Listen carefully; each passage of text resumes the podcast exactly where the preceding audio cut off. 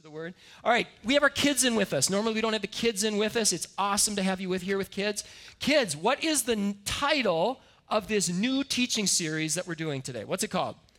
Kung Fu Seals. This title comes from a commercial for Shark Week.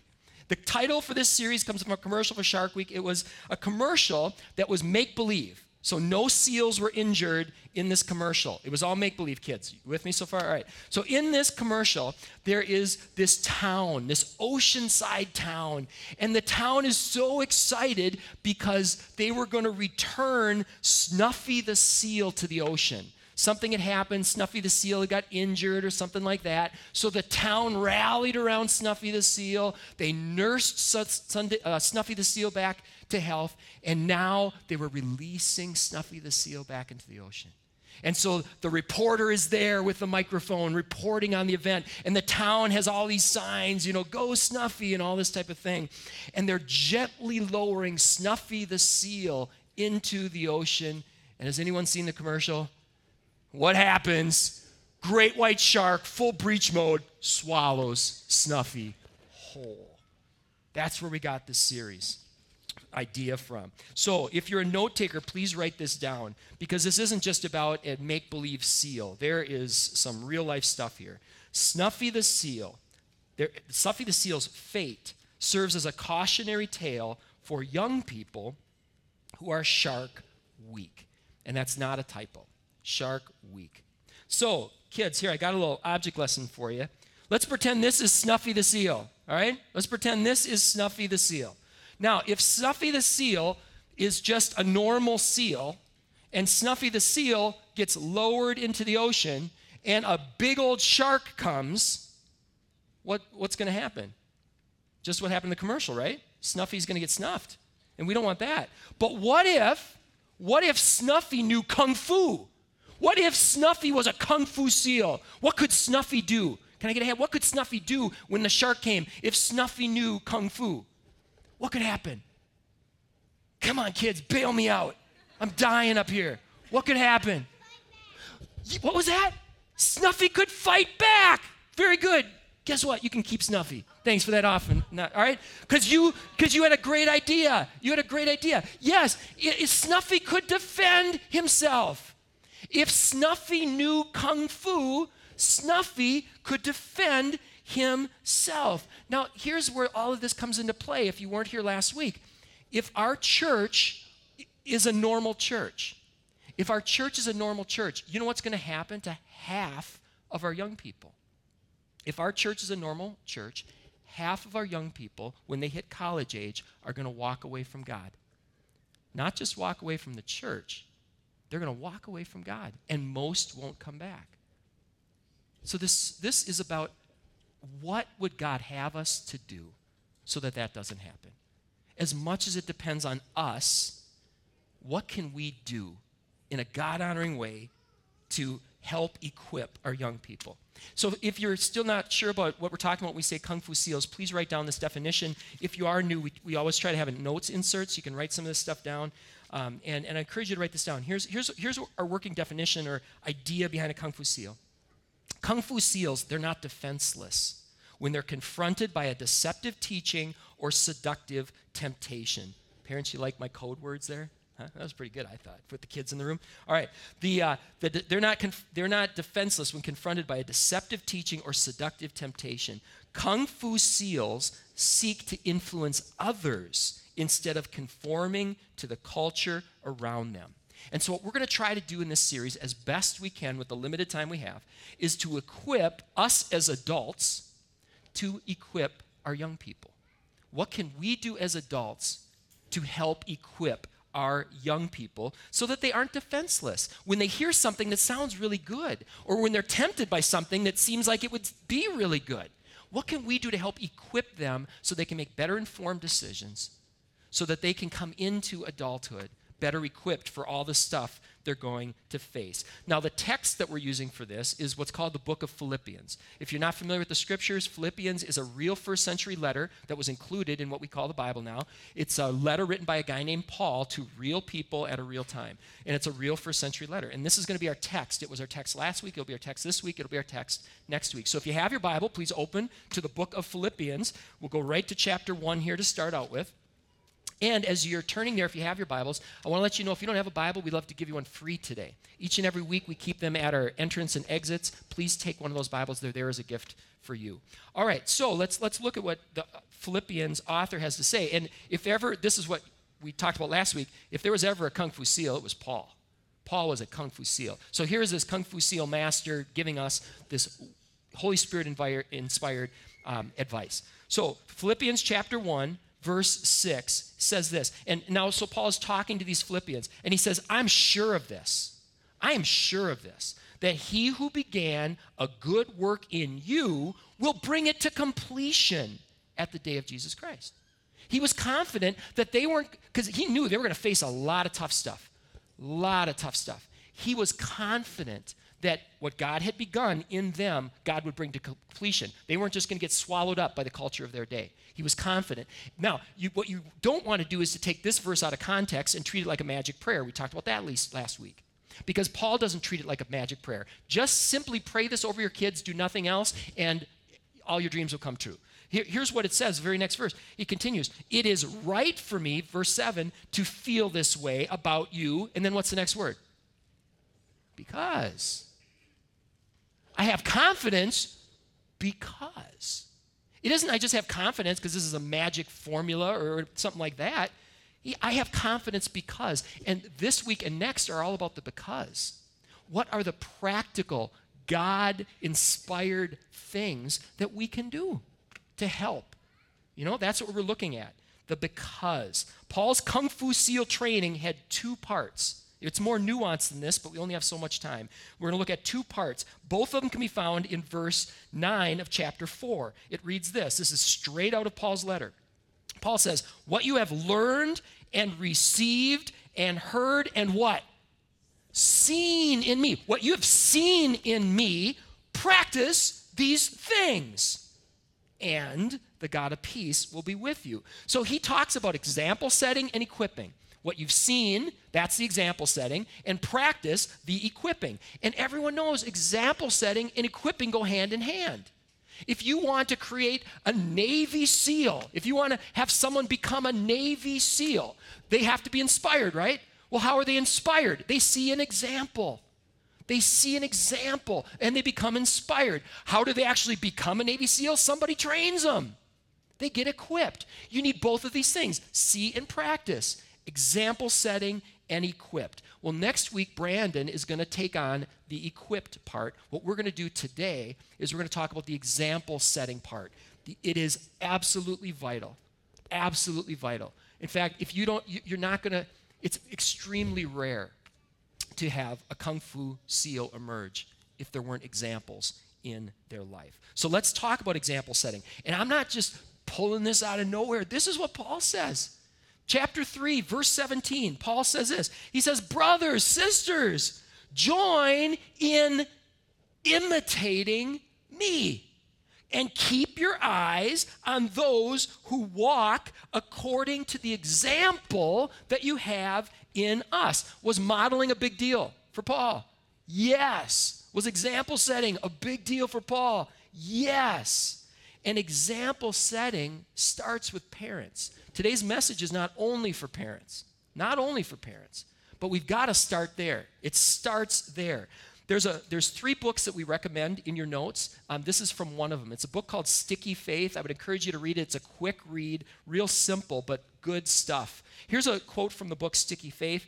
Um, they said this, and after all kinds of research is behind this. Most teenagers and their parents may not realize it, but a lot of research into the sociology of religion suggests that the most important social influence in shaping young people's lives is the religious life modeled and taught by whom? Their parents. When it comes to kids' faith, parents get what they are. There's a place to write this in your notes, except I modified it just a little bit. When it comes to kids' faith, often, and that word is important, often parents get what they are. I included that word often because it's not as simple as the sociologist put it. There are parents who apparently do everything right, and kids still walk away. There's parents who seem to do everything wrong, and out of the ashes rises a Kung Fu Seal. So it's not as simple as always. It's not a formula, but there is an often, and I'll, I'll let's let's look at that a little bit. Um, let's go another quote here uh, from, from Sticky Faith. Who, who you are, who you are is far more important than anything you say or do. Can I get an amen? That's just in general, right? Who you are is more. Don't look at people's words. Look at their what? Actions. It's so true, right? Okay, so who you are is far more important than anything you do or say. If I had to choose between living out my faith or talking about my faith in front of my kids, I would choose the former every time. But I don't have to choose, and neither do you. We can do both.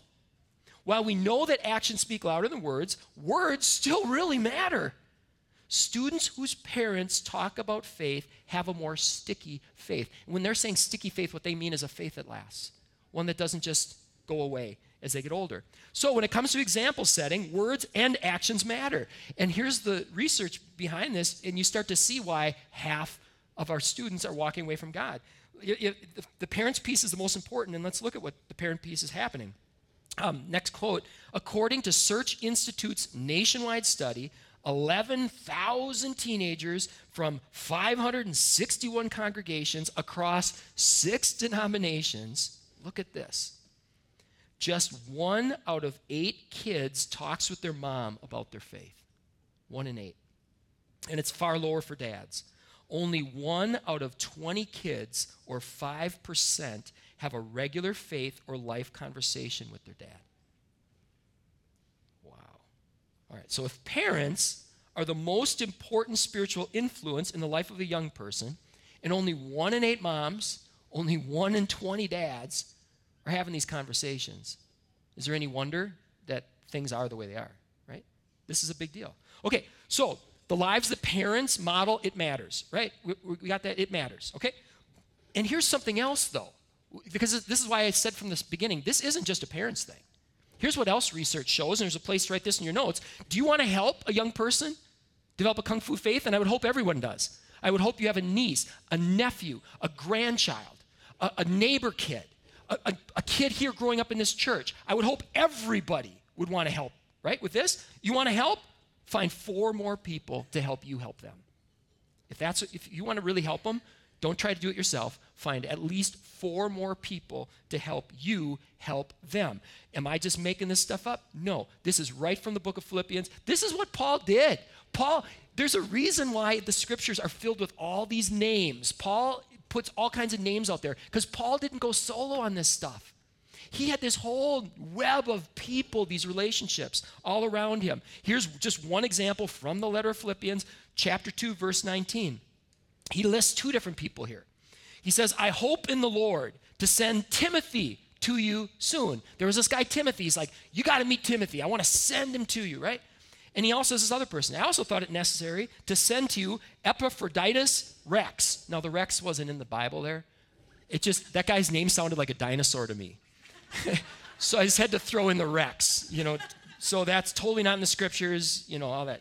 Um, but anyway, so... Um, But there's this other guy whose name sounds like a dinosaur, and, and he said, this is my brother. This, this is a fellow worker, fellow soldier, and he's your messenger and minister to my need. Now, for the record, here's two guys that are listed. This was not just a guy thing. This was not a guy thing, and Paul calls it out. When he wrote a letter to Timothy, one of the guys he's talking about here, he specifically referenced Timothy's grandmother, and how influential she was, grandmother Lois, and Timothy's mother, Eunice. So is this just a guy thing? No. It's a thing thing, okay? And, and so Paul went to great lengths to have this web of men and women, peers, younger, older, and he took this web and he enlisted them all in the work of disciple-making. He enlisted them all in disciple-making, and we'd be wise to follow this example. This wasn't just best practice in the first century. This has always been best practice, always been best practice. The modern research bears this out. Another quote from Sticky Faith, It said this: we need to reverse the ministry adult-to-kid ratio. Many children's and youth ministries say they want a one to five ratio of adults to kids, meaning they want one adult for every five kids for their Sunday school class or small groups. Love this. What if we reverse that? What if we said we want a five to one adult-to-kid ratio? We want five adults caring for every kid. Now, we're not talking about Sunday school teachers or five small group leaders. We're also not talking about five adults to whom you outsource the spiritual, emotional, social, and intellectual development of your kids. What we're talking about here is five adults who you recruit to invest in your kid. Whether it's your own child, whether it's that neighbor kid, whether it's someone here at the church, whether it's your niece, your nephew, a younger friend, you, you're, you're investing, you're trying to find this web of, let's get five of us to pour into this young life. Well, I, I, I couldn't agree more. You want lots of God-honoring examples and God-honoring voices speaking into the lives of the young people you care about. And they gave a great example. Parents, you're going to relate to this example all too well. They gave this great example um, in the book Sticky Faith. Uh, can we get a picture of this guy? Anyone recognize this man? Who is it? Tony Dungy. And here he's hosting up Super Bowl trophy, right? They won the, well, this might be conference championship. Yeah, that's the conference championship. But they didn't just win the conference championship. They won the whole Super Bowl. So this is a Super Bowl winning coach, okay? And he has had a son who was playing high school football. So Tony Dungy's got the son playing high school football. Does Tony probably know more than his son's coach? Probably. Well, Tony sees his son quickly running out of the house to go to school and then to, to practice. And as he's eating on his way out, he for breakfast, this is what he's grabbing. Kids, what do we got here? What is this? Pop-Tarts. So kid is going to have football practice after after school. Kid's going to have football practice after school, and he's grabbing a Pop-Tart for breakfast. So Super Bowl winning coach says, hey, son, you might want to consider a better breakfast than a Pop-Tart. He's like, Dad, pff, what do you know? You're a dad. And he goes off, right? Well, this goes on, you know, throughout the season, and one day, Tony comes down. Tony Dungy comes down to breakfast, and there's his son. His son had made bacon and eggs. And Tony just couldn't resist himself and said, hey, I see you're, uh, see you're basically taking my advice here and having a big breakfast. And uh, you know what the kid says? He says, yeah, Coach told me to. And he wasn't talking about Coach Dungy, right? Parents, any of you can relate to that? You've been saying something for years and years and years, and someone else says it, and they're like, did you know this, Mom and Dad? Did you, did you know? Are you kidding me? Right? We we want to have all kinds of great influences speaking into our kids' lives because one of them might be able to get through, right? It's so good. It's so good. You can't have enough God-honoring adults speaking into the lives of the young people that you care about. Let's look at one last Sticky Faith quote together. This, it, this is so important. Sticky social webs don't happen by accident. You need to build those relationships with regular contact. Just as a spider meticulously creates its web, so we must devote significant time and energy to surrounding children with intergenerational relationships. Can I get an amen? I, Laura and I, we, we grabbed uh, lunch on Thursday, and we were uh, kind of talking about some of these things. And boy, are we blessed. We are so blessed. We were thinking about this very thing in our own kids. And I think about how at the start of our church, you know, we had Steve and Natalie, and we had Dell and Becky, and Mark and Penny, and some of you who right from the beginning pouring into our kids and helping them to feel welcome and helping them to feel loved and helping them to know they're not some afterthought. It's just been such a blessing. And as they've gone on, I mean, they've had awesome kids' church te- teachers. They love Deb, and they love Leslie, and they love these awesome women and, and men that were pouring into their lives. And just on Thursday, while Laura and I were having that conversation, our daughter was out with Mary on a trail ride. And she went from trail ride with Mary to the Brady's house. And so this was just awesome. And I was thinking about this summer, and Andrew had a chance to ha- be coached by Cam and Ray, and how awesome that was. And, and Erickson's, you're like an uncle and auntie to our kids. And, and the, the Scotts, it's so awesome to have them in our lives. And so many of you. And now we got Sarah and Brandon at our church. And they're going to get a chance to be mentored and discipled by them. And we're really going to hit our stride as our teen ministry starts to build. Because one of my best memories as a dad was when I was leading a teen camp, and my girls, we had to bring them along because I was, it was two weeks, we were there for two weeks, you know, so I didn't want to miss my family for two weeks, so we, we brought them along, and, and we'd have them come into sessions once in a while, and I remember watching these guys in their jammies at our campfire, and some of you might even been there, and at our campfire, and there are these skits going on in front, and these guys are sitting there, and the coolest people in the world are these Christians who are up there doing these skits. And those coolest people in the world were treating these guys like they were the coolest kids in the world. And what a powerful impact that made. And I can't wait until there's even more of that happening here. And we're starting to see it. It's starting to come full circle. We've got uh, friends, the, the Nelsons here at the church. And our girls are starting to be mentors to their kids by spending time and setting example for them. It's a beautiful, beautiful thing.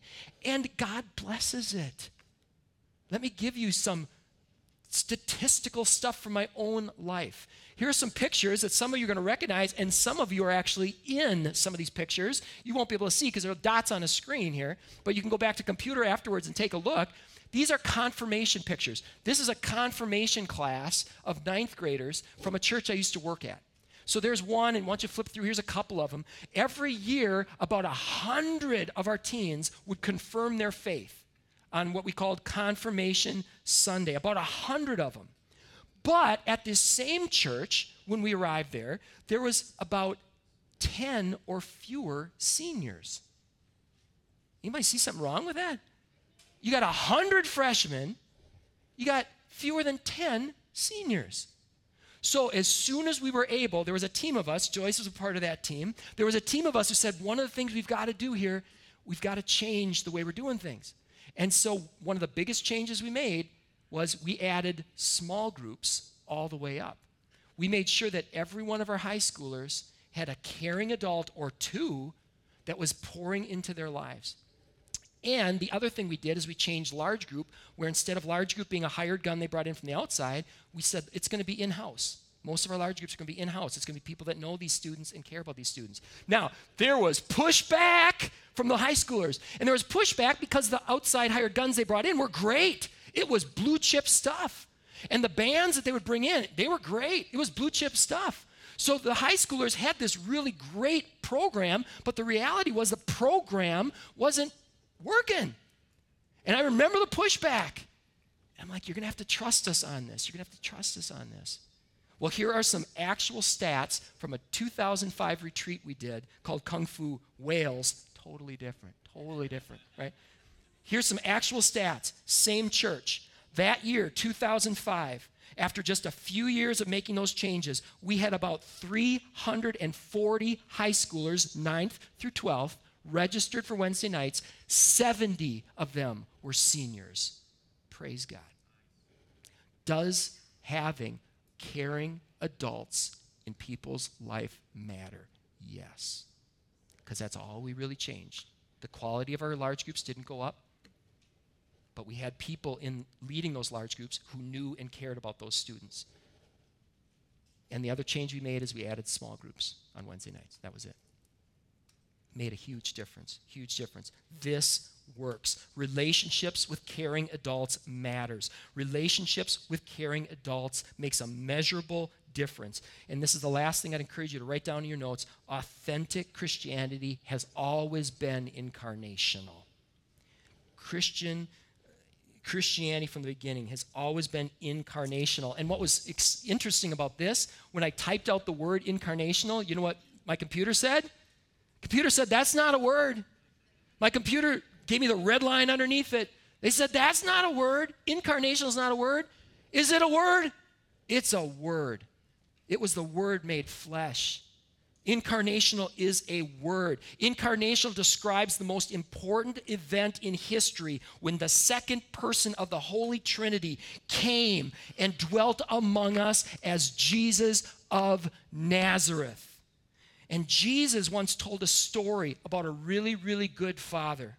And even though this dad was as awesome as they come, it wasn't enough to keep his son from walking down the wrong path. And there's a story, you may call it the lo- it might show up in your Bible as the lost son or the prodigal son. But there's a story that Jesus told where this great dad did everything he could, but son walked away from what he had seen modeled, what he had seen taught. And if you understand the context of the story, because we've taught on that before in more depth, you realize when the son had that encounter with dad, he insulted his father. He basically said, "Dad, I wish you were dead, and all the money that you have was mine." He insulted his father, and, and he dishonored himself. He dishonored the family's name. He blew his entire inheritance, and he engaged in behaviors that we can't talk about because the kids are with us in this room.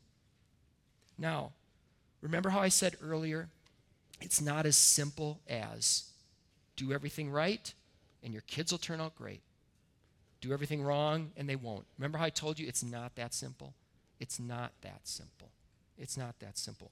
Kids don't always turn out like their parents. We're just one variable, variable in a very fallen world where there's free will. Well, free being qualified, right? Sometimes a parent can do almost everything right, and students will still choose a wrong path. Jesus himself testifies to that.